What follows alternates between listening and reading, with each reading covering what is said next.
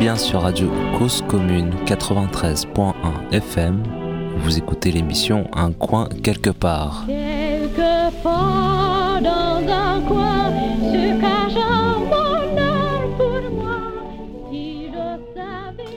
Bonjour, vous êtes bien dans un nouvel épisode de l'émission Un coin quelque part et je suis aujourd'hui avec Clara Breteau. Clara Breteau, je préfère que ce soit vous qui vous présentiez, c'est le plus simple. Moi, je vous ai invité parce que vous aviez écrit, vous avez écrit en 2022, en tout cas il est sorti en 2022, un livre que vous avez nommé Les vies autonomes, une enquête poétique, qui est paru à Actes Sud.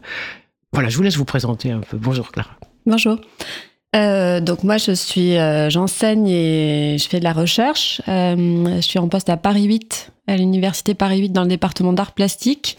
Donc ça fait quelques années que je suis là-bas. Ça fait une dizaine d'années que je travaille sur l'esthétique et les poétiques des modes de vie autonomes alternatifs. Voilà, de manière plus générale, je travaille sur un peu les imaginaires du monde vivant, des mondes vivants, y compris ceux qui s'effondrent et donc, euh, voilà, sur la crise écologique et euh, plus récemment sur euh, l'histoire des coloniales, post-coloniales.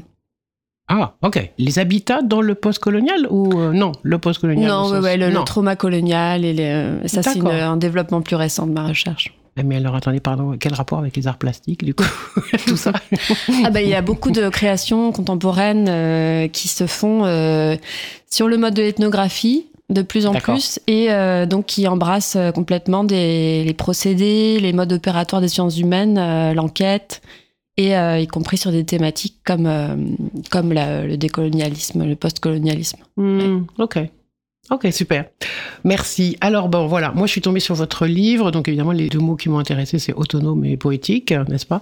Et donc, euh, est-ce qu'on peut déjà commencer par ça? C'est-à-dire que ce que je comprends, c'est qu'il y a un jour, vous êtes parti vous-même de manière autonome avec euh, une camionnette, si j'ai bien compris, pour aller euh, ici et là à la rencontre de personnes, je ne sais pas comment vous les aviez identifiées, puisque vous parlez d'enquête, mais ça vous allez peut-être nous raconter, pour aller euh, discuter, rencontrer, vivre des moments avec des personnes qui se sont installées, qui dans une cabane, qui dans une yourte, etc.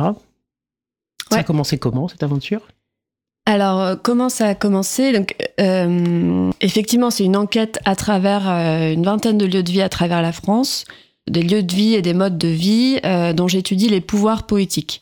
Alors ça a commencé bah, il y a une dizaine, même une quinzaine d'années, ou euh, une période de, crise existentielle personnelle, je dirais, où euh, euh, je savais pas quel, quel métier faire, quel langage parler, quelle, quelle était ma place. je voyais une sorte de crise existentielle générale autour de, de nous, quoi, l'effondrement, des, des, tonnes d'effondrements en cours et puis aucun aucun plan, en fait, aucune perspective pour s'en sortir euh, de manière collective. Donc ça crée comme ça une... Et puis en plus, ça coïncidait à un moment où moi-même, je devais un peu m'engager dans la société, trouver cette place. Et, donc il y avait une contradiction fondamentale entre euh, rentrer dans la vie active et puis euh, rentrer, se retrouver face à un mur, quoi. Hmm. Donc du coup... comme on dit beaucoup aujourd'hui, j'ai essayé de, j'avais envie de bifurquer, d'aller voir à une échelle beaucoup plus locale, euh, pluriel collectif peut-être euh, comment euh, certaines personnes, certains groupes de gens essaient de trouver justement des, plans pour l'avenir, quoi, des, des façons de d'habiter cette époque chaotique. Voilà, donc d'aller voir comment quel savoir-faire ils développaient, qu'est-ce que c'était qu'on appelait la vie autonome, l'habitat autonome. Et donc de me former un peu à tout ça euh, en sortant des circuits universitaires, des circuits du monde professionnel euh, conventionnel. Euh, voilà. Donc je suis partie un peu, comme beaucoup de jeunes à l'époque et encore aujourd'hui, hein, sur un peu sur les routes. Et, et en fait, ça m'a aidé aussi parce que j'y suis allée comme une citoyenne, mais j'ai vu que dans ces lieux-là, tout de suite, euh, c'est comme si ça m'aidait aussi en un effet miroir à mieux sentir euh, quel était mon regard à moi ou quel était quand j'arrivais dans ces lieux-là quelle perspective je prenais. Donc qu'est-ce que je pouvais apporter quelque part euh, voilà quelle était ma place encore une fois cette question de la place. Et j'ai vu que ces lieux-là je les regardais pas de manière technique ou comment on construit une éolienne. Je les Mm. regardais pas de manière sociologique, comment on fait pour euh, vivre ensemble sans se taper dessus à longueur de journée. Je les regardais de manière euh, poétique, c'est-à-dire que euh, et pas seulement poétique, mais en termes d'images. Euh, quelles images apparaissaient dans ces lieux? Il me semblait y en avoir une profusion, quoi. Euh, dans la vie de tous les jours, le mouvement de tous les jours. Des tonnes euh, d'images que, que je voyais se former autour de moi, que je ne voyais pas dans la vie euh, urbaine, euh, un peu conventionnelle.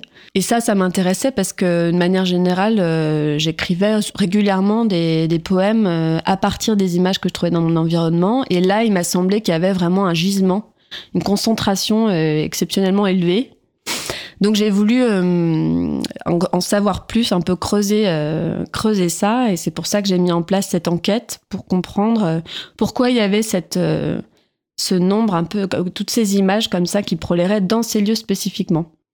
Donc quelle était la, un peu la, pourquoi il y avait cette sorte de, bouillonnement poétique dans, ces lieux?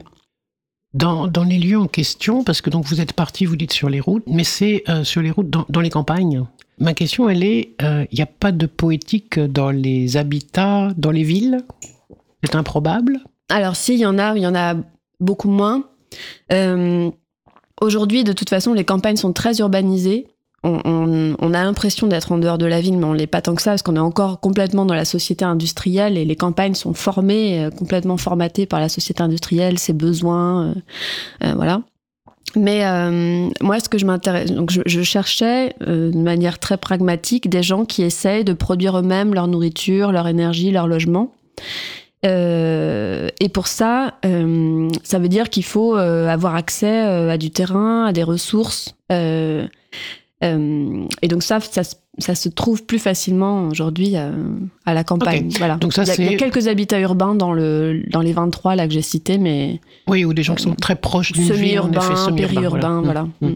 C'est ça. Donc en fait, pour les, les auditeuristes, hein, pour qu'on soit bien clair, dans un coin quelque part, on a beaucoup travaillé ou réfléchi, pensé avec des personnes qui parlaient de l'habitat léger, donc Ouais. euh, ou l'habitat éphémère, mais en tout cas l'habitat léger dans le sens où euh, il n'y a peu d'incidence sur la terre et le sol sur lequel les habitats sont posés, voilà. Et par contre, donc la question de l'autonomie, on en a parlé euh, avec plusieurs acteurs, effectivement des gens qui ont tenté de sans oublier l'interdépendance euh, indispensable aux humains, mais en tout cas en étant autonome peut-être un peu plus des, grands axes de ce qu'on considère comme maintenant indispensable absolument, et notamment une gestion plus euh, pragmatique et plus euh, sensée euh, de l'eau, de l'énergie, etc. Donc vous, dans le terme vie autonome, euh, c'est dans la construction et dans la vie, c'est celle-là que vous cherchiez comme vie autonome? Oui, c'est le logement, l'énergie et euh, la nourriture. Mm. Sur ces trois grands, euh, grands besoins, disons. Dans, dans ce qui apparaît dans, la description de, ces 23, vous avez dit 23 lieux, je ne t'avais pas compté, vous, faites ressortir beaucoup d'éléments qui sont individuels, en fait. Vous parlez de Sylvie, vous parlez de... etc. Les personnages interviennent. On a beaucoup moins d'accès à euh, comment les choses collectives se passent. Donc je comprends, le, vous avez expliqué tout à l'heure que c'était l'axe poétique qui vous intéressait. Pour autant, est-ce que euh, vous, y avez, vous avez plutôt été interloqué ou, ou, ou attentive à ce qui se passait de manière pour des individus versus le collectif dans tout ça vous a moins intéressé ou? Euh, alors, dans les 23 lieux, il y a vraiment euh, une diversité de, disons, de, de types de lieux. Et donc, de nombreux de gens, notamment dans ces lieux, ça va de, de la ferme avec un paysan qui, qui tient la ferme à, à l'écolieu d'une centaine de personnes, à Longomaille, par exemple, qui s'appelle Ouais. dans le livre. Euh, donc, euh, il y a des, des collectifs, euh, mais euh, j'ai en fait, euh, c'était pas un point de vue pour vous le- cette question-là non. de comment on vit, comment on choisit de vivre individuel ou collectif, c'était pas ça. En fait, j'ai vu que à travers les lieux, euh, euh, quand- il y a certains de ces lieux qui euh, étaient déjà des lieux étudiés, des lieux laboratoires qui accueillaient beaucoup de gens, des chercheurs, etc. Mm. Notamment Lang- Longomaille. euh, Et quand ils me parlaient des recherches qui avaient déjà été conduites euh, sur eux, euh, sur leurs lieux, etc., ça revenait énormément. Cet axe socio-organisationnel de comment vous faites pour vivre ensemble, pour prendre Mm, des mm. décisions, pour Mm. atteindre le consensus, pas consensus, pour éviter les conflits, les résoudre, tout ça. Et donc, euh, il me semblait qu'il y avait déjà beaucoup d'études de produits là-dessus. Ça correspondait pas aux méthodologies que, moi j'avais. J'avais pas de formation sociologique en tant que telle. Et de toute façon, oui, euh, j'avais une problématique bien précise sur cette mmh. formation d'image. Donc des fois, comme à Longomaille, euh, un écolieu, on voit un imaginaire collectif qui se, qui se forme. Mais oui, c'est ça. Euh, c'est-à-dire que le, le lieu rentre dans la fabrique imaginaire des individus qui, le, qui habitent sur place, mais comme ils habitent à plusieurs et pendant longtemps, parce que c'est un lieu aussi qui a pour caractéristique d'avoir une pérennité, en tout cas mmh. une durée de vie de plus de 40, peut-être 50 ans aujourd'hui. Donc il y a le temps aussi pour qu'un imaginaire collectif se cristallise et se vraiment s'agrège, tout ça. Euh, il y a d'autres lieux, je pense qu'on pourrait dire qu'il y a ce, type d'imaginaire collectif qui se forme, mais des fois, ce qui, euh, ce qui vient peut-être euh, en contradiction, c'est la, des fois la, durée de vie éphémère de ces lieux. Mmh. C'est des étoiles qui s'allument, qui s'éteignent, qui, se, qui vont se reformer ailleurs. Il y a tout un nomadisme, un côté très mouvant euh, et une légèreté, y compris temporelle, mm. qui est assumée par les habitants mm. et les habitantes qui ne cherchent pas à tout prix à inscrire euh, forcément leur lieu dans la, dans la durée. Euh, ce qu'ils cherchent, c'est avoir des lieux de vie qui leur correspondent. Donc, si, comme ils sont vivants, si au bout de 2-3 ans ça leur correspond plus, eh ben, ils, ils emportent leur savoir-faire, leur, euh, ailleurs. Voilà, ils refont mm. d'autres lieux. Et même, et même au-delà du mouvement, euh, il y a des très bons passages que vous, que vous décrivez sur euh, le fait qu'en fait ces maisons ces, ces coins, ces, ces lieux d'habitation ne sont pas vraiment achevés, finis, déterminés et qu'ils bougent au, fil du temps, des saisons. des événements, de, l'environnement et des personnes qui y sont, et que même ça, c'est très très poétique dans la, dans la façon de le vivre et de l'accepter. Oui, c'est, euh, bah, ça renforce l'idée qu'il y, a, y a cette idée beaucoup dans le livre et dans, les, dans ces lieux que leurs maisons, les maisons sont vivantes, que les maisons sont des organismes, des mmh. métabolismes, euh, euh, des personnes à part entière, et donc elles ont, qu'elles respirent, qu'elles bougent, qu'elles s'animent, et, aussi parce qu'elles s'animent de toute une vie d'être vivant hein, très concrètement qu'elles abritent dans, en leur sein. et donc oui, c'est vraiment ça, que les maisons sont vivantes et que de fait, on, on peut pas, euh, on n'en fait pas des monuments qu'on cherche à, mettre sur un mmh, piédestal mmh, comme mmh, ça et puis à, essentialiser, à, à vénérer, à, c'est pas des maisons de marbre, au contraire, c'est des, maisons graines. Euh, euh, Mais je me souviens quand même que des gens avec qui on avait, on avait discuté dans, les, dans des émissions quelque part, que des gens se disaient on n'a on pas assez de matériaux justement poétiques ou imaginaires, voire littéraires, sur lesquels s'appuyer quand on se lance dans ce type de, de, vie, dans cette, ces modalités de vie, et que, euh, bah, par exemple, la maison, elle reste euh, la question de la sécurité, de la solidité, de, enfin voilà. Et il parlait même d'ailleurs, il n'y avait pas de ça pour les enfants, parce que parfois il y a des, gens qui sont avec des enfants dans ce type d'habitat. Ils disaient, ben, c'est compliqué de, d'expliquer, de, faire comprendre, de, rassurer sur le fait que c'est pas moins stable, c'est pas moins sécure, c'est pas voilà, parce que la littérature n'est pas du tout sur ce sujet-là. Dès qu'on parle d'habitat léger, qui serait pas effectivement comme un monument ou quelque chose qui qui soit stable et qui soit. Ouais. En plus, c'est vrai que le, alors euh, ce qu'il y a de particulier dans ces lieux, c'est que justement, euh, effectivement, je l'ai constaté, il n'y a pas un imaginaire préexistant euh, qui ferait que on le projette sur le monde et hop, le monde autour de nous devient conforme à cet imaginaire préexistant qu'on avait. Mmh. C'est vraiment des démarches, la plupart du temps, très pragmatiques. C'est bon, bah, je vais trouver des moyens de me chauffer, de, de, de construire une maison, de, de, faire, de faire pousser la nourriture, tout ça. Et dans le mouvement même du quotidien, de la fabrique de l'autonomie, mais vraiment matérielle, euh, concrète, il y a des, euh, des mélanges de corps et d'imaginaires qui se produisent, et du coup, des images qui apparaissent, mmh. et du coup, une sorte de, de, d'autres mondes un peu animés qui se déploient, qui se déploient presque pas par hasard, mais de façon parallèle et, euh, et presque involontaire, en tout cas qui se déploient dans le mouvement de la vie qui s'installe dans le lieu. Donc pas de manière réfléchie, recherchée, pas comme un projet.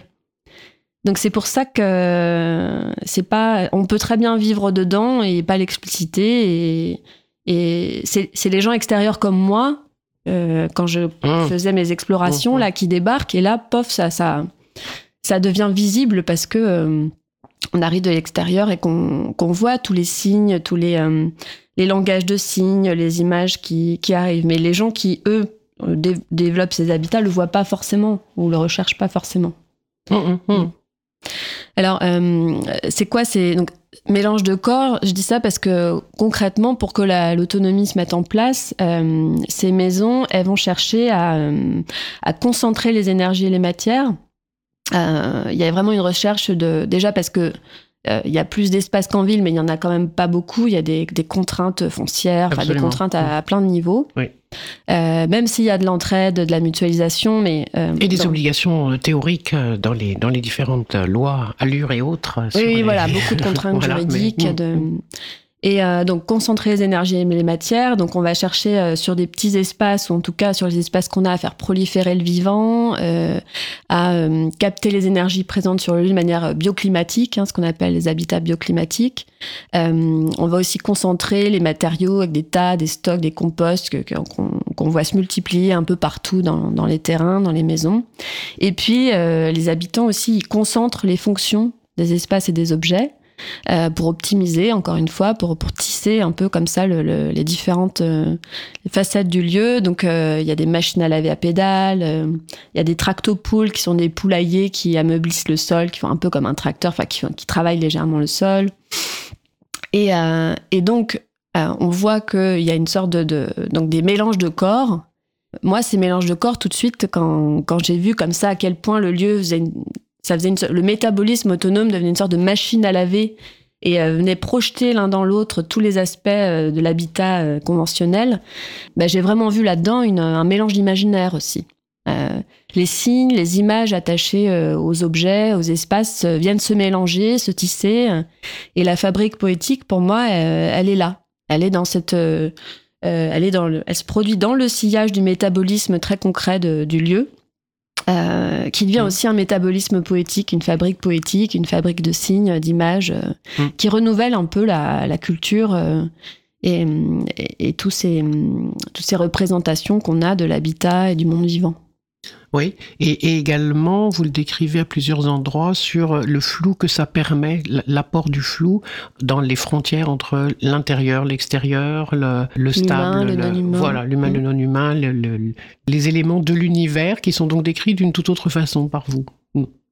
Mm, oui, bah, par moi. Par vous, par, oui, c'est ça. Parce que mais bon, euh, pas seulement par moi, par aussi par les habitants autonomes. Ça. C'est vrai que c'est un regard, à la fois j'ai un regard très personnel et euh, subjectif euh, sur, euh, sur ces lieux, mais ces lieux deviennent des fabriques de subjectivité aussi. Ils transforment un peu, le, ils retournent de l'intérieur les, les, habitants, ils transforment leur, oui, leur rapport au, monde, au monde vivant, ou leur représentation. Donc le, le, livre reflète aussi quand même les, les subjectivités des habitants, parce que j'ai fait beaucoup d'entretiens. Oui. Et et, je regarde aussi un peu les lieux comme euh, représentants des, formes de subjectivité, quoi, dans leur matérialité. Ce, ce qui est très bien décrit ici par vous et, dans d'autres endroits aussi, du lien entre ce qu'on habite et ce qui nous habite. Ouais, ouais. Un exemple de ces mélanges, euh, euh, et d'ailleurs un, un, autre lien avec la poésie pourquoi parler de poésie quand on parle de ces habitats? Il y a euh, Zéphyr à, à Tréfonde. Euh, donc Zéphyr, il est, il est sculpteur, de tailleur de pierre, et il est masseur aussi. Et donc il mmh. vient, euh, il a vraiment des façons de faire qui viennent opérer à la, à la suture entre les, les, habitants et, les, et son habitat, puisque lui, donc Tréfonde, c'est un village troglodytique vers Angers. Et donc lui, il, taille à la fois les pierres euh, en tuffeau de son village troglodytique et il, masse les corps avec un petit marteau. Euh, en fait, il, masse avec, son marteau, il, vient euh, réduire et sculpter les amas calciques qui se cachent dans, nos chairs. Donc on voit qu'en fait, il, opère, que ce soit sur le corps des habitants ou le corps des habitats, sur le, même matériau, avec des gestes qui viennent un peu en miroir et qui, qui, favorise un peu le, le fait de, de, de, voir ce flou s'opérer entre euh, l'habitat, l'habitant, euh, le corps de l'habitat, le corps de l'habitant. Et du coup, dans le, dans le livre aussi, ce qui m'a encouragé à parler de poésie, c'est que on voit justement des façons de faire euh, poétiques se développer, poétiques qui reviennent un peu à la racine du mot poésie, puisque le mot poésie en grec, c'est euh, la poésie, euh, ça veut dire, euh, ça voulait dire euh, avant Homère, non pas seulement le, maniement, le travail des mots, mais le travail de la matière.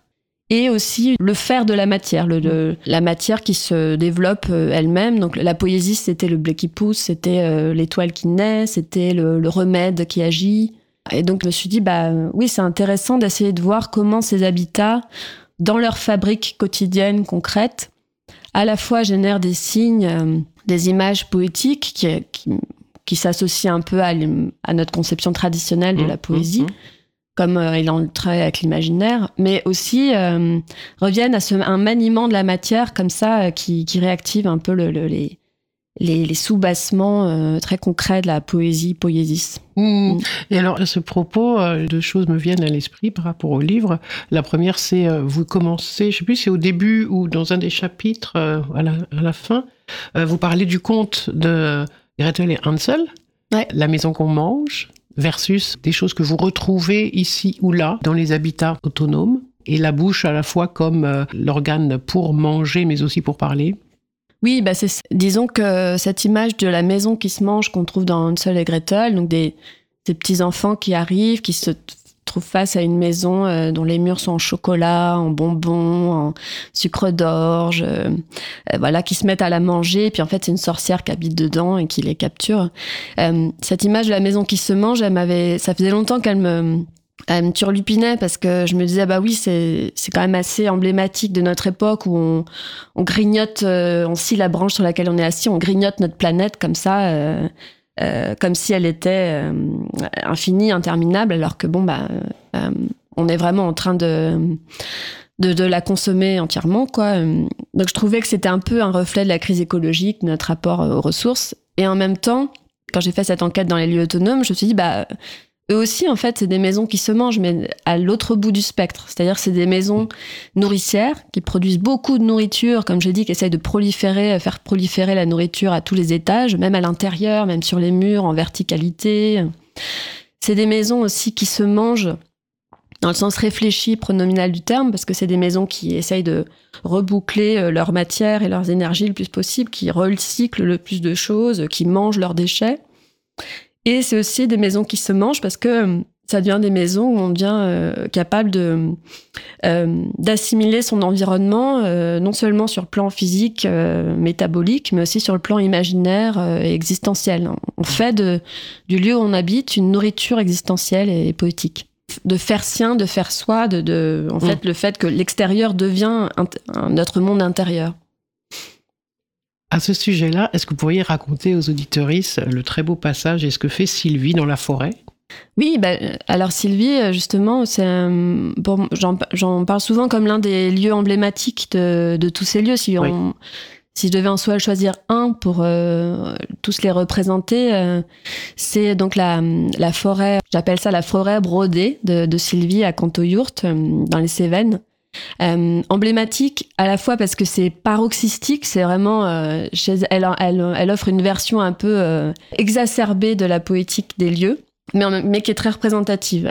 donc Sylvie au départ, elle était couturière et elle est passée au fil du temps de la couture de vêtements à la couture de patchwork et de yourtes puis de, et de sa forêt tout entière, puisque quand je suis allée la voir, et puis ça fait très longtemps hein, qu'elle elle vit dans une, un coin de forêt euh, dans les Cévennes, où elle a installé ses yourtes, et, mais en fait, toute sa forêt, non, seulement ses yurts, mais toute sa forêt est envahie de textiles, de, tissus, de, donc de, de patchwork, de, de, rubans, de guirlandes, euh, avec des petits bouts de tissu qui pendent. Il y a de la laine qui s'enroule autour des troncs, euh, des, des, sortes d'installations en textile sur les, dans, les, dans des petites clairières, sur des petites restants que les terrasses.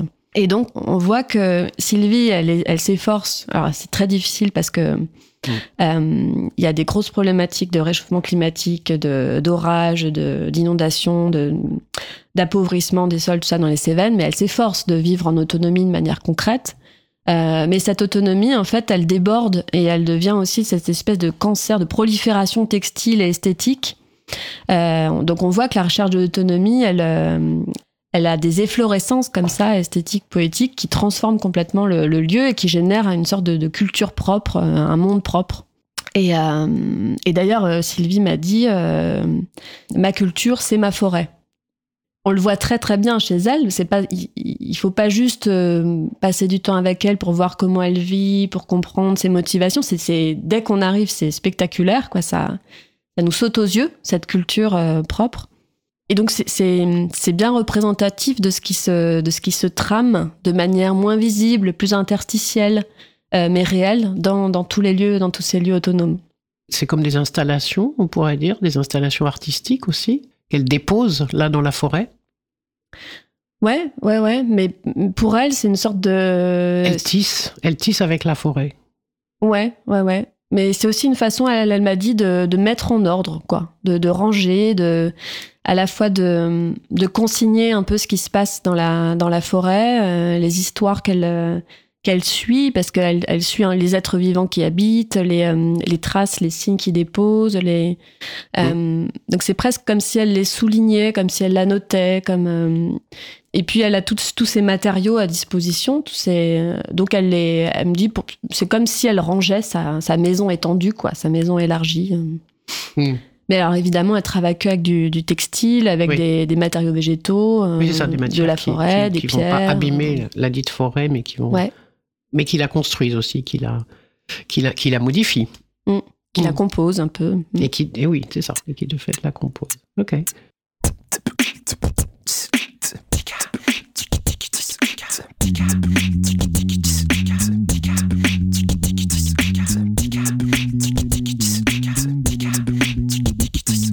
Plein, plein de produits locaux, c'est sain, c'est sain, de paniers bio.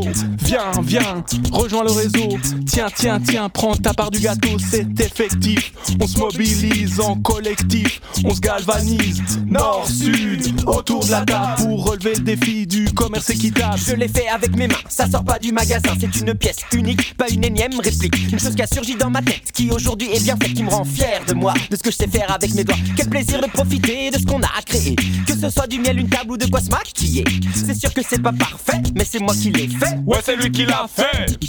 Que la lumière soit et la lumière fut. Que la terre soit et la terre fut. Un peu de vert par-ci et beaucoup de bleu par-là. Mon boulot, c'est trop chouette. Toi, je crée des planètes dans la glace. J'insuffle la braise de la vie. Et mon monde fleurit. À mon image de vous est modelé. Prends le pouvoir de l'univers. À toi de faire. Fais, fais, fais, fais, fais, fais. Fais. Fais, fais, fais, fais, fais,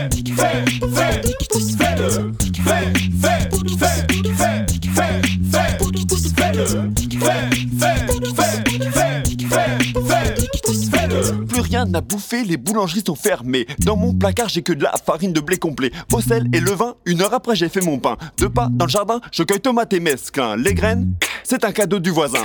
À le v'là qui débarque avec ses falafels au cumin. 100% fait main, tel sera notre festin, ouais. Si tu veux un vélo, fais-le. Si tu veux un gâteau, fais-le. Si tu veux une sucette, fais-la. Si on t'en empêche, bouge-toi le derche. Si t'as des cruches, fais-les. Que t'as chaud, que t'as séché, fais-l'eau. Que t'as les crocs, t'en peux plus, fais-lui. Si t'es un chat félin, que tu veux grandir, fais lion. T'aimes dormir, fais lit. T'es jouette, fais loi. Fais ton pain, t'es le vin, fais du vin, fais le bien. Puis fais le malin, fais, fais. En mandarin, fais ta main, fais du lien, fais du gras à ta tiens, fais un rien, on s'en fout, ou sois fou, fais tout. Fais, fais, fais, fais, fais, fais. Fais, fais, fais, fais, fais, fais, I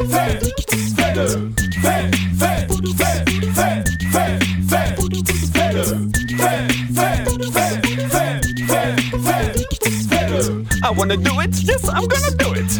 I wanna do it, yes, I'm gonna do it. Do it, do it, do it, do it, do it, do it, do it, do it, do it, do it, do it, do it. Fais, fais, fais, fais, fais,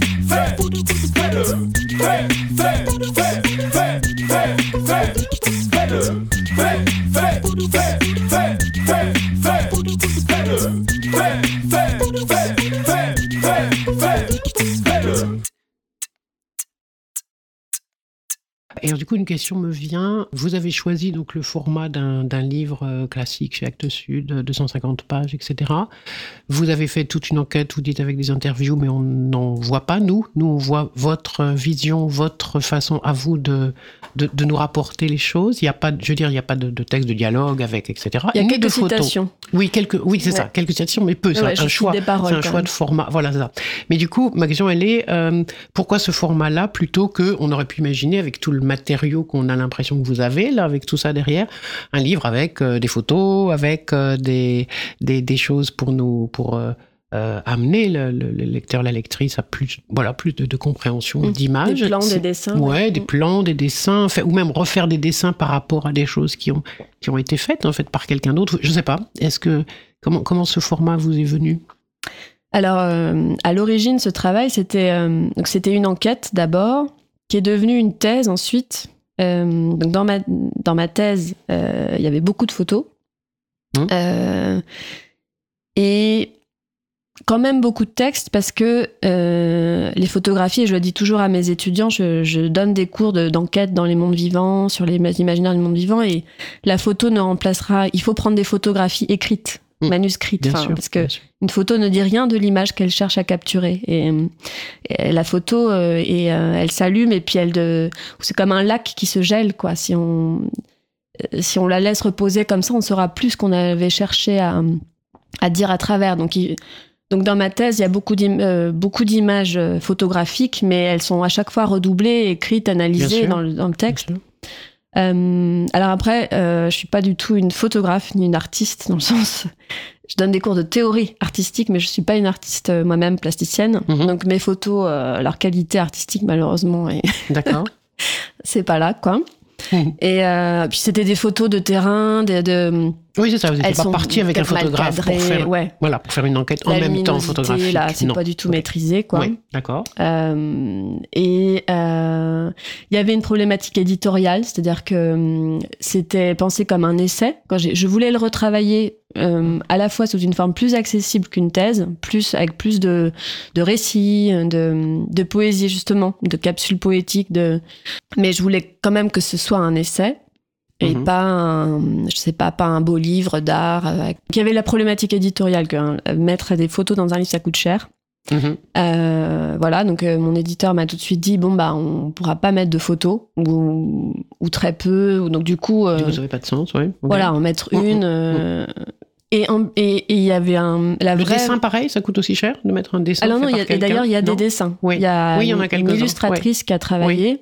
Sur le livre, qui s'est un peu approprié euh, la, son imaginaire, qui a- Mm. donc on a donné le- des reflets comme ça de ce que ça suscitait. euh. Oui, mais il y en a quand même très très peu, on est d'accord. Euh, il y en a une vingtaine quand même peut-être. Oui, 15, d'accord. 20. Bon, bah, Ouais. c'est- voilà, c'est moi. Oui, c'est une ponctuation Oui, c'est ça. assez, euh, C'est mais, plus euh, une ponctuation avec ouais. un, un objet, c'est un arbre ou un, un- voilà, Ouais. une série Ouais. d'objets ou des choses comme ça. Mais c'est pas, c'est Non, pas les espaces. Elle décrit pas des espaces. Non, son- oui, c'est ça. ses dessins. Oui. Mais la vraie raison, je pense que c'était surtout sur la fabrique de l'imaginaire. Je pense Mhm. que le, le vrai le- l'enjeu de ce livre, c'est de, c'est que justement le lecteur ou les lectrices euh, travaillent.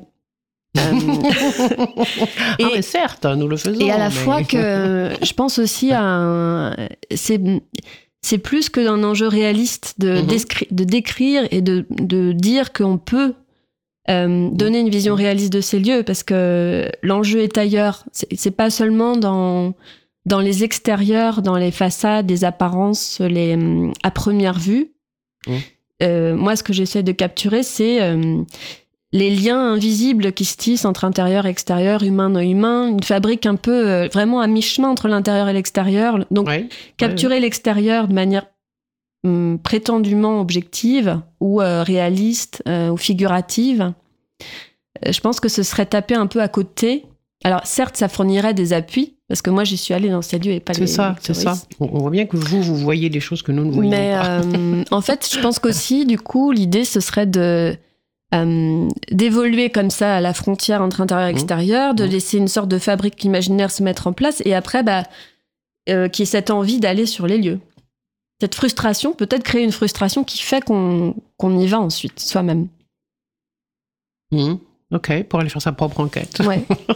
Ok. Et les personnes que vous avez rencontrées euh, sont d'horizons, j'imagine, très divers, sont arrivées là où elles sont dans, pour des raisons très très diverses, ou bien avez-vous, euh, dans votre enquête, est-ce que vous avez vu des, des points communs entre, la, à part la- les, les- ce que vous disiez tout à l'heure sur euh, la jeunesse qui a peur de l'effondrement et qui se, Mhm. et qui se pose des questions sur les sur la question écologique et nos rapports au, au monde euh, et à l'environnement?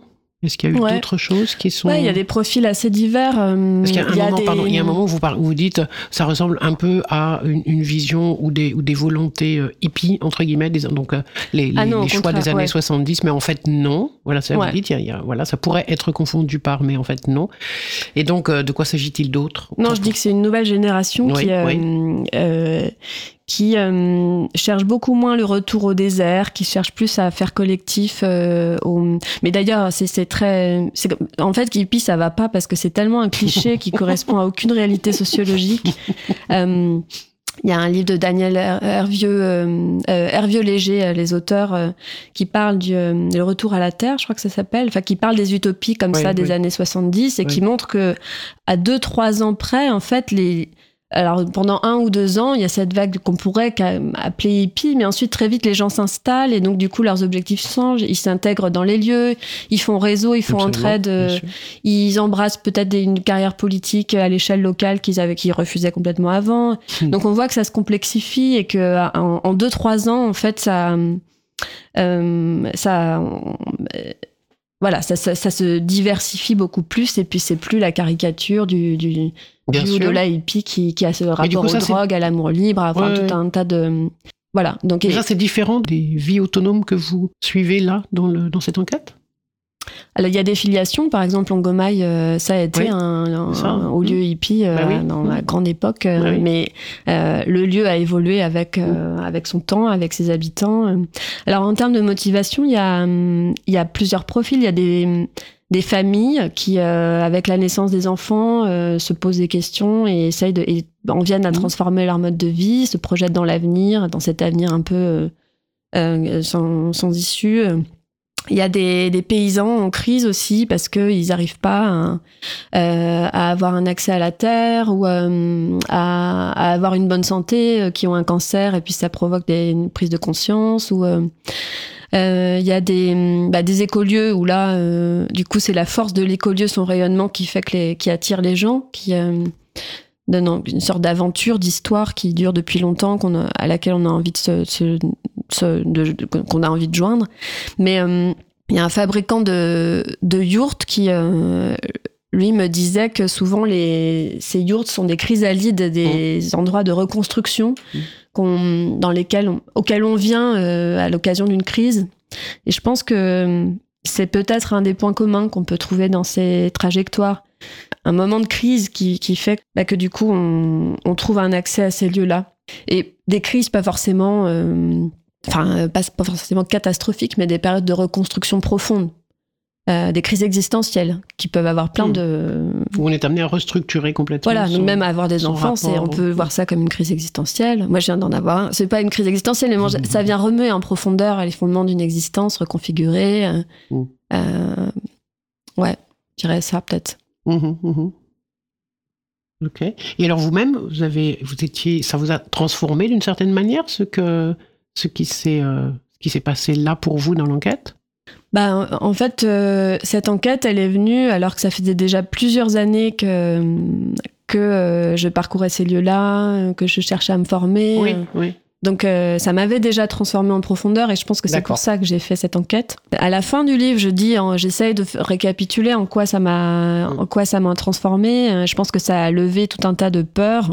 euh, euh, de- d'appréhension, de, de, de- de clichés aussi sur ces lieux. Ça m'a donné aussi un, un réseau, des contacts, des sortes de, de lieux où je sais que je pourrais atterrir en cas de... euh, donc il y a plus une question de confiance aussi. Qu'on, je disais que face aux crises actuelles, on a l'impression qu'il n'y a aucun plan, qu'il n'y a rien. Bah non, il y a quand même ces petits lieux-là qui sont des sortes de, de micro euh, pas- plateformes d'atterrissage euh, très locales, très petites, mais qui sont quand même réelles. Donc ça donne un, c'est un sentiment de, ça renforce quelque part. Ça, D'accord, ça vous donne de, de l'espoir ou en tout cas des horizons, des ouvertures dans le. bah, pas un espoir, Malgré mais, les marasmes. mais- des petits radeaux, oui. Ok, Mm. oui. Euh, pas forcément de, de l'espoir, mais euh, euh, la conscience de, de, de, de scénarios possibles. Des choses de- possibles. ouais. C'est ça. Mm. Et voilà, après, je pense que vraiment, euh, là, euh, et j'en parle à la fin du livre, que l'enjeu, c'est maintenant de de mettre en place à l'échelle collective euh, des politiques de l'autonomie. De, de- de Alors vraiment- voilà, j'allais y venir. C'est la, cinquième partie de votre Oui. livre qui s'appelle donc de la, de la poétique aux politiques. Et là, évidemment, c'est, tout ça est, éminemment politique, dans le, dans, à la fois pour les personnes qui choisissent ces modalités-là. Si je vous posais la question de d'où venaient-elles, c'est moins par, euh, par curiosité euh, sociologique ou que sais-je, que plutôt pour euh, essayer de, réfléchir avec vous sur la question de est-ce qu'il y avait une conscience politique là-dessus, ou bien est-ce que c'était, et là vous m'avez répondu, plus individuel et par rapport à un parcours d'existence personnelle. Donc ce ne sont pas, contrairement peut-être à ce qui pouvait se passer à l'époque hippie, entre guillemets, dont nous parlions tout à l'heure, qui, elle, avait des fondations, un sol hyper politique. Et après venaient les, les, choix individuels. Là, ce que vous décrivez, et je trouve que ça correspond assez bien à ce qu'on peut voir ailleurs, que c'est euh, potentiellement d'abord des choix, même si c'est un peu caricatural de le dire comme ça, mais tant pis, je le fais quand même, euh, des, des choix individuels versus qui s'appuient bien sûr sur des questions politiques, mais c'est pas c'est pas la politique qui vient d'abord. Et donc du coup, euh, le, dernier chapitre que vous mettez à la fin, c'est pas pour rien. J'ai trouvé que c'était pas pour rien. Il, il arrive pas au début. C'est pas, euh, on n'est pas sur un champ où, où le socle est politique. Non, c'est vous vous constatez ou vous allez vous ensuite sur la question de qu'est-ce qu'on fait maintenant avec tout ça et qu'est-ce que au-delà du possible que ça ouvre pour des raisons ou des choix très très personnels d'existence de vie, de structure, de trajectoire comme vous venez de le décrire. Euh, qu'est-ce qu'il a dedans? Est suffisamment politique pour que ça puisse avoir un poids sur ce qu'on va imaginer pour la suite? Oui. Alors, je dirais plutôt idéologique. Euh, les Oh. motivations sont pas idéologiques, c'est-à-dire on n'a pas des théories, euh, un système d'idées comme ça, de grandes idées, de grands récits, euh, euh, de grandes histoires euh, dans laquelle on pense qu'on est lancé et qui. euh, C'est pas la révolution. Bah, c'est un autre rapport euh, au récit politique, à l'histoire, euh, aux idées politiques. Euh, et donc, il n'y a pas cette dimension idéologique très forte d'individus qui ont un système d'idées et qui veulent le projeter dans le réel, qui veulent en vérifier, la, qui veulent le, mettre en application. Par contre, je pense que quand même, il y a, il y a- même moi, en fait, j'ai dit au départ que je vivais une crise existentielle, mais dès le départ, je sentais bien qu'elle Mhm. avait une dimension collective, cette crise existentielle, et je pense que chez, chez les habitants que j'ai rencontrés, il y a cette espèce de nœud-là très fort. euh, qui, euh, qui ne cesse pas dans leurs habitats, puisqu'à chaque fois, leur- leurs habitats, ils mêlent intimement l'existentiel et le, et le collectif, le collectif du lieu, je dirais. Mhm. Euh, donc, euh, j'ai pas trouvé de démarche, euh, disons, euh, qu'on pourrait appeler euh, les petits gestes, les petits pas, développement personnel, où je cherche à m'améliorer moi, de, une sorte de, de, construction du moi. J'ai jamais trouvé que ça dans, Non, dans pas ces que ça, mais c'est quand même Donc le- pas le- d'individualisme dans ce sens-là. Ah ouais, c'est quand même le gros. Enfin, je sais pas, dans ce que vous décrivez en tout cas là dans le livre, c'est quand même le- ce, qui, ce qui porte. Quand Sylvie, dont on parlait tout à l'heure sur la question de la, de la forêt, euh, agit là, elle. J'allais, j'allais dire presque, elle, elle se fiche du, du reste du monde. Enfin, vous Non, non, non, bah alors, Bah, peut-être que mon, je, je mets elle, pas elle l'accent est dans là-dessus. mais son environnement. Elle a et- une association, elle, euh, elle dirige une association, enfin, elle coordonne une association sur les habitats légers, elle coordonne aussi une association féministe, elle Oui, oui. accueille des Je ne dis gens pas qu'elle ne fait rien d'autre. Non, je ne fais Mm. pas de jugement sur la personne. Je, fais, je, fais, je parlais là juste des, des actes ou des gestes sur ce sujet-là. Bien sûr que j'imagine que les gens, ils sont d'autres choses, mais voyez, sur les, gestes qu'elle fait, elle, dans sa forêt, c'est dans son monde, c'est dans son univers, c'est pour elle, je veux dire. Oui, après, c'est une façon de vivre qui, euh, qui la, Qui la réouvre vachement à toute la vie qu'il y a dans le lieu. Donc on n'est pas du tout aussi dans une, une espèce de, de subjectivité très intérieure, très humaine, auto-centrée. Euh, on est dans une sub- subjectivité qui s'ouvre et se mélange à tout ce qui l'entoure. D'accord. Euh, et qui par là même est politique, puisqu'en fait, euh, elle se collectivise d'emblée. Une politique non humaine aussi, c'est un hum- des humains qui se mélangent à, à ce qui les entoure. Donc, je dirais pas que c'est hum, ni que c'est individuel, individualiste, ni que c'est pas politique. Ce qui me plaît, c'est de, de dire que hum, dans ces démarches-là, on n'est pas dans la politique de la police, c'est-à-dire de l'en- du, du collectif comme euh, la police, euh, la ville, euh, le grand, Mmh, la grande masse de gens cité, qui oui. vit Mmh. ensemble, mais on Mmh. est dans une politique de l'oikos, c'est-à-dire le Mmh. lieu de vie. Mmh. C'est de l'éco-politique. Donc du coup, euh, c'est euh, l'oikos, c'est les communautés qui vivent, qui partagent un lieu de vie, qui vivent ensemble, qui euh, Oui. Voilà, donc on est plutôt dans un rapport euh, politique euh, dans ce sens-là, c'est-à-dire qu'on va se prendre soin d'un lieu et des, des, êtres qui y vivent et construire ce collectif-là. Alors après, dans le livre aussi, euh, vous posiez la question de... Euh, le, au début, il y a un socle politique. Enfin, j'ai voulu, j'ai essayé de faire en sorte qu'il y ait une sorte de boucle politique. Le début, ça commence sur la guerre des demoiselles. Mm. Euh, ah oui, c'est vrai, on n'a pas parlé de ça, oui. oui. Donc dès le début, je voulais inscrire le livre dans un, cet horizon et cette profondeur, une, sorte de profondeur historique de, de révolte paysanne, locale, et de défense d'un lieu de vie. Et donc les demoiselles, c'est des paysans qui, euh, euh, au début du 19e siècle, 1827-29, euh, s'insurgent contre le nouveau code forestier mm. qui leur enlève tous leurs droits d'usage de la forêt, donc qui compromet leur mode de vie, tout simplement et, euh, et du coup qui vont euh, se, se, se, révolter euh, contre l'État central, les gardes forestiers, et, se révolter en se déguisant en, en demoiselles, des sortes de, de mi, des êtres mi-bêtes, mi-fées. Mm. et donc ils, ils, ils, hantent la forêt, ils déclenchent des incendies, ils suspendent des, des, chemises aux branches des arbres. Donc ils, ils, déploient tout un langage poétique fait de signes poétiques à travers la forêt. Mm. Ils se mettent à parler le langage de la forêt, un peu des apparitions, des disparitions, des euh, pour, euh, pour leur lutte, enfin dans le cadre même de leur lutte. Euh, donc je voulais commencer par ça pour bien montrer que en fait il y a rien de nouveau dans ce qu'on vit, qu'il y a une concomitance, coexistence profonde entre la société industrielle et les révoltes contre cette société. Dès, enfin, dès sa naissance, dès la, voilà, la mise en place de cette société, il y a des formes de révolte, euh, même temps, qui ont été invisibilisées, mais qui étaient bien là. Et euh, donc pour montrer que les habitants autonomes, ils s'inscrivent dans cette historicité, dans cette profondeur de temps. Euh, et aussi pour se poser la question de bah, quelles sont les nouvelles demoiselles d'aujourd'hui, euh, quelles sont leurs modalités de lutte et quels sont les, les langages poétiques qui se déploient en même temps dans ces, dans ces luttes. Alors évidemment, les habitants autonomes, c'est des luttes beaucoup plus... c'est pas les luttes des demoiselles, non, mais il y a des... c'est pas, des, pas des, luttes, des combats ouverts. Oui, je comprends les points communs, bien sûr. Mais ce ne sont pas des luttes ouvertes où, euh, voilà, on n'est pas, on n'est pas sur une ZAD, par exemple. Bah, il y a la ZAD de Notre-Dame-des-Landes dans les habitats, donc c'est un exemple d'habitat en lutte. Euh, mais ils sont pas tous en lutte de manière ouverte et frontale. Mm, voilà. Mm, Regardez, j'ai un passage que je trouve euh, assez intéressant et qui peut-être pourrait nous, nous ramener sur d'autres sujets là-dessus. Donc c'est dans le, dans le dernier chapitre, la page 222 de votre livre. Je peux me permettre un petit mot? À rebours des forces politiques qui tendent souvent, comme elles l'ont fait immédiatement après mai 68 par exemple, à marginaliser, à marginaliser pardon, les luttes sur le cadre de vie et les enjeux esthétiques et culturels d'un changement radical de projet de société, ce livre cherche à réaffirmer dans le débat public la puissance politique du partage du sensible et en particulier de celui qui opère, qui s'opère au sein même de nos habitats.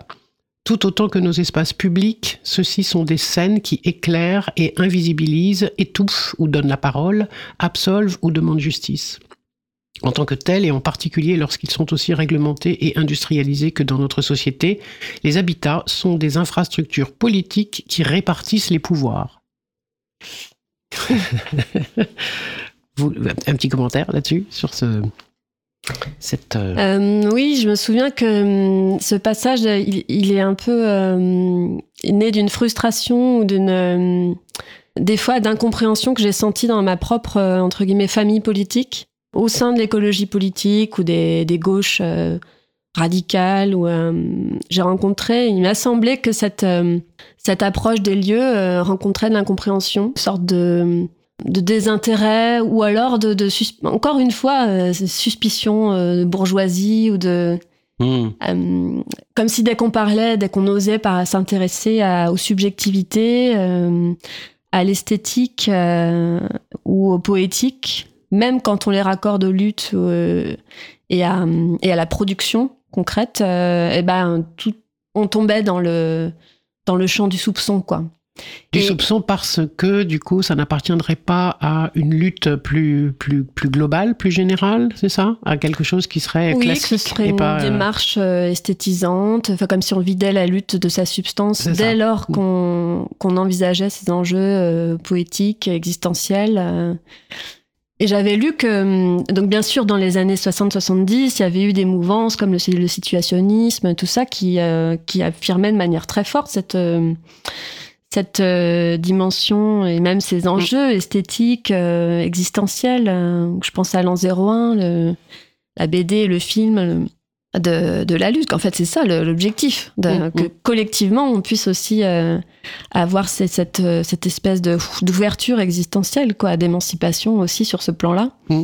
Mais euh, dans des livres comme euh, qui étudient les utopies de ces années-là et les, les collectifs de ces années-là, il y a cette idée que euh, qu'il y a une, une marginalisation assez rapide et que du coup, euh, c'est, c'est- ça fait partie notamment des contingents qui ont émigré dans, dans les campagnes et, dans, et qui ont été presque s'enterrer. Enfin, qui du coup, il y a, y a une compartimentation qui s'est faite assez rapidement de, bah, de, des politiques un peu euh, classiques, quoi, avec les modes opératoires classiques, et puis de ceux qui voulaient le relier à l'existentiel, euh, au poétique, bah, qui sont allés dans ces communautés. et- mais du coup, à l'époque, c'était retour au désert, tout ça, enfin, qui, qui se sont. Il y a eu ce partage des eaux. Et encore aujourd'hui, on sent cette, euh, on sent ces frictions, ces frottements, euh, ces conflits, euh, peut-être, ces potentiels conflits. Mm, Mm.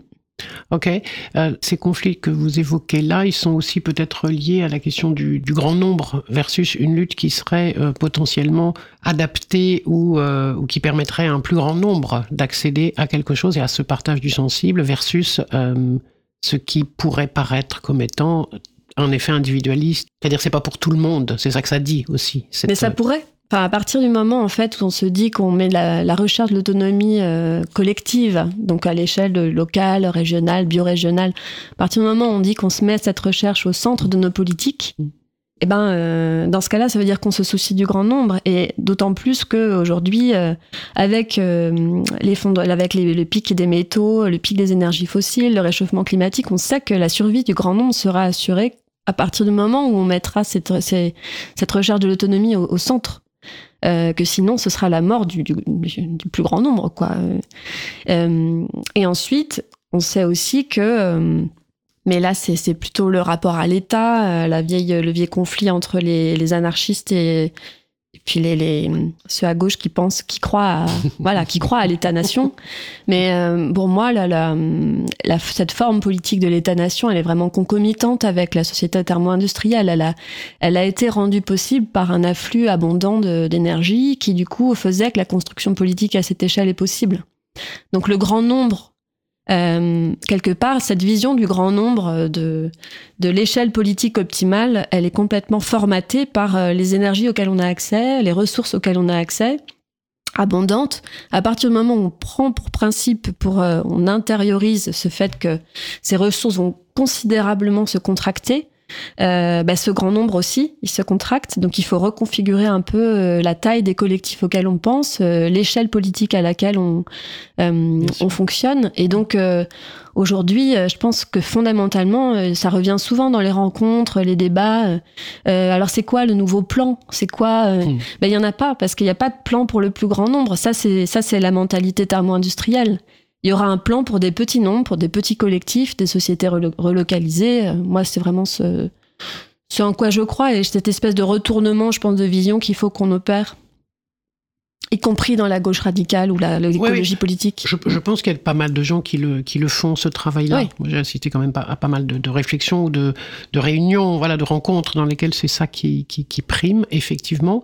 Euh, mais avec euh, toujours cette méfiance, et je pense qu'il faut peut-être la garder quand même aussi, à ne pas euh, construire trop d'élites dans ce, dans ce contexte-là, et de ne pas laisser aussi une, une, une marge de la population en, en- en retrait ou à côté de ces évolutions-là. Mm. Et ça, l'éducation populaire, elle n'est pas simple sur ces sujets. Euh, alors, bah, l'éducation populaire. Alors, c'est pour ça qu'il y a un, un enjeu. Et là, c'est. On parlait de décolonial tout à l'heure. Qu'est-ce qui m'a mené aujourd'hui à travailler sur le décolonial, le postcolonial? En fait, en travaillant sur ce livre, je me suis rendu compte que hum, les. euh, souvent, on me dit ah mais ces formes d'autonomie, hum, c'est des, c'est anecdotique, c'est excentrique, c'est marginal, c'est tout ce qu'on veut. Euh, mais en fait, si on se réinscrit un peu dans, dans le temps long, euh, ou même si on va voir jusqu'à il n'y a pas si longtemps encore, au lendemain de la Seconde Guerre mondiale, ces modes de vie très locaux, basés sur l'autosubsistance. euh, C'était euh, la norme Ça de existait, société, bien sûr, euh, bien y compris en Occident, en Les France et en Occident. euh, on avait des économies paysannes, rurales, des, éco- des sociétés locales, des cultures vernaculaires, où on assistait complètement à cette espèce Mm. de mélange entre monde vivant et culture, euh, intérieure et extérieure, etc. Donc le populaire, si on parle du populaire, euh, bah, là, euh, si- quand on s'intéresse à l'autonomie, on s'intéresse ça. en fait à l'histoire du plus grand nombre.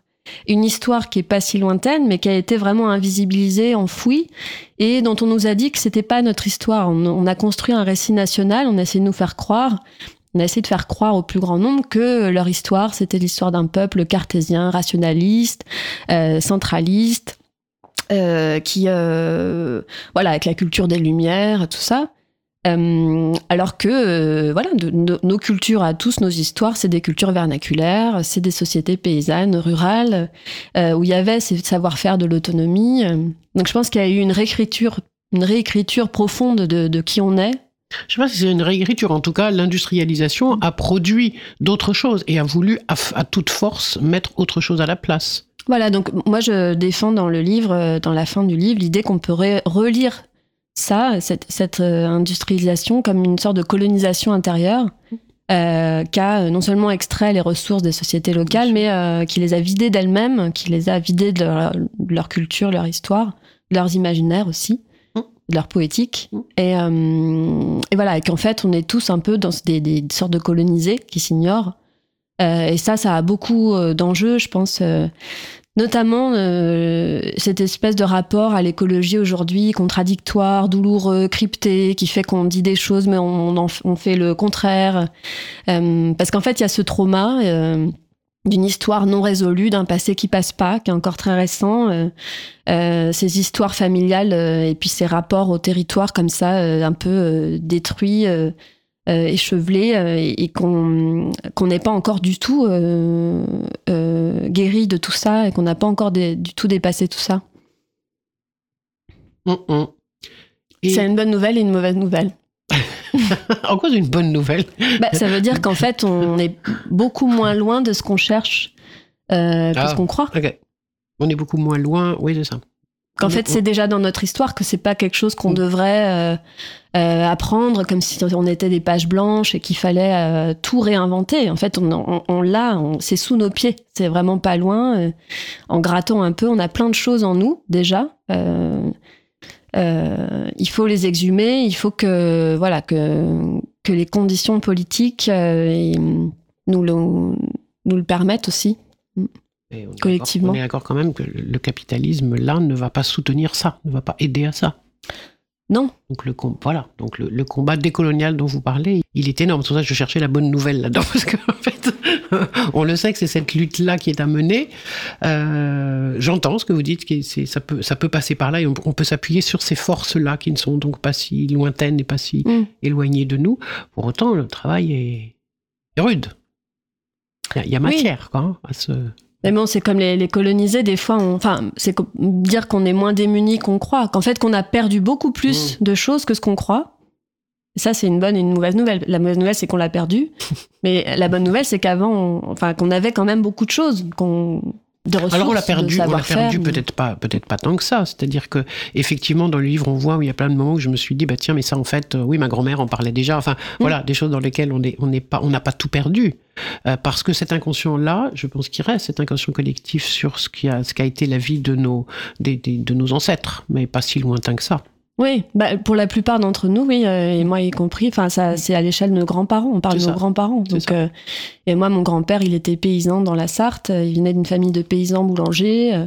Euh, Bray, un breteau, euh, ça vient de brec, un petit Oui. truc pour attraper les Joli. oiseaux, euh, les oiseleurs. Donc, il y a plein de braconniers dans la Sarthe.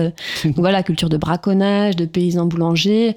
Et en fait, je parle de colonialisme parce que de mon, de l'autre du côté, donc euh, comme je dis à la fin de, de mon père, euh, mon père était algérien, des Aurès, et donc lui, son, donc lui, il a vécu la colonisation de l'Algérie, sa famille.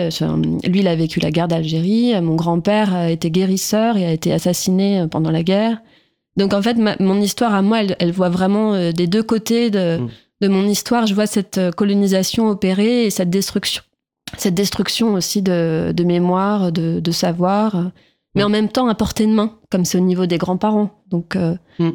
donc voilà. À portée de main, mais il faut quand même faire l'effort d'aller les chercher, je suis d'accord. Et donc, Ouais. il y a vraiment cette question du sol qui est, euh, qui est, qui est très belle et qui est bien, bien exposée à plusieurs endroits dans votre livre. Le sol, en effet, comme vous venez de le dire, donc le sol d'où l'on vient, versus le sol sur lequel on pose nos habitats, Mm. versus le sol qu'on devrait gratter plus doucement et pas avec des grandes, des grands, des grands, des grands forages, mais simplement labourer avec euh, plus de délicatesse et euh, peut-être stopper d'aller faire de l'extractivisme euh, incommensuré pour chercher des matières premières pour nos matériaux actuels. Donc le sol, je trouve que c'est une belle image aussi de ce, dans ce livre poétique. Ouais, ouais, ouais. C'est pour ça, par exemple, que là, hum, chez Sylvie, là, cette image des, hum, des clés, euh, il y a une ribambelle de clés sur le, Oui. collée sur le au seuil de sa porte, donc euh, euh, au sol, quoi. Quand on entre, on marche sur cette. euh, et hum, j'aimais beaucoup cette image, et comme toutes les images poétiques, on peut la, faire euh, rayonner dans plein de directions. euh, euh. mais récemment, je me suis dit, bah voilà, ça veut dire que. L'une des choses que ça peut vouloir dire, c'est que la, clé, elle est là, elle est, sous nos pieds, en fait. Ces clés nous montrent que, que, ce qu'on cherche, c'est peut-être juste là, sous le, sous le sol, sous nos pieds, sous ce, sol qu'on foule tous les jours sans le, sans le regarder. Donc, de, changer, la, de, reg- de regarder plus comme ça, juste sous nos pieds. De regarder ou de sentir. Ouais. Wow.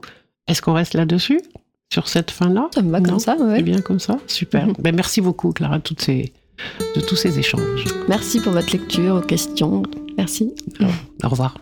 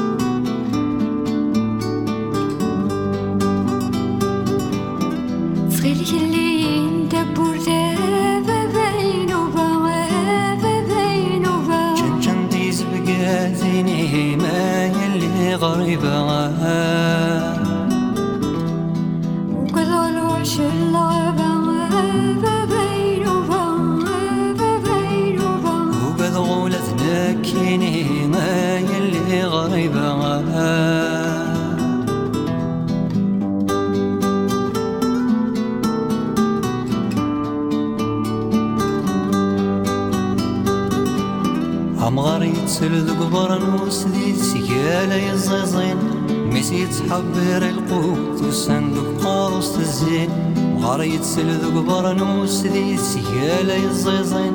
ميسي يتحبير القوم الصندوق قاروس تزين سليث ذفيرو وزطاس ساليتي جبالين. أرش الزين دي ثمغرفاس نصار تقديمين. سليث ذفيرو وزطاس ساليتي جبالين. أرش الزين دي ثمغرفاس نصار تقديمين. يا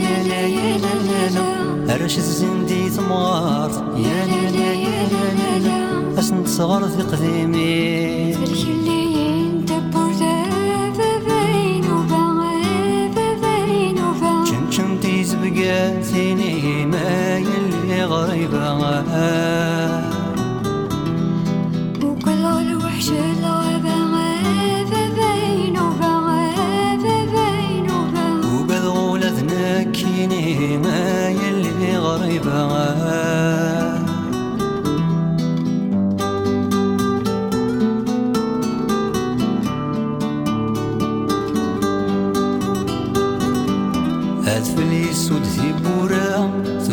منسي حلولا جبعت تسرق وثفسو ثقور يذرا حجبا ثفليت سود ثيبورا ثقيك شمنسي حلولا جبعت تسرق وثفسو ثقور يذرا حجبا ملق جمورا قسف ذي كيني ذنين ملال داك واث وخامي ثماشاه وتالسلان ملق جمورا قسف ذي كيني ذنين ملال داك واث وخامث ما شاهو تسلم يا لا لا يا لا لا ملال داك وخام يا لا لا يا لا لا ما شاهو تسلم صلي اللي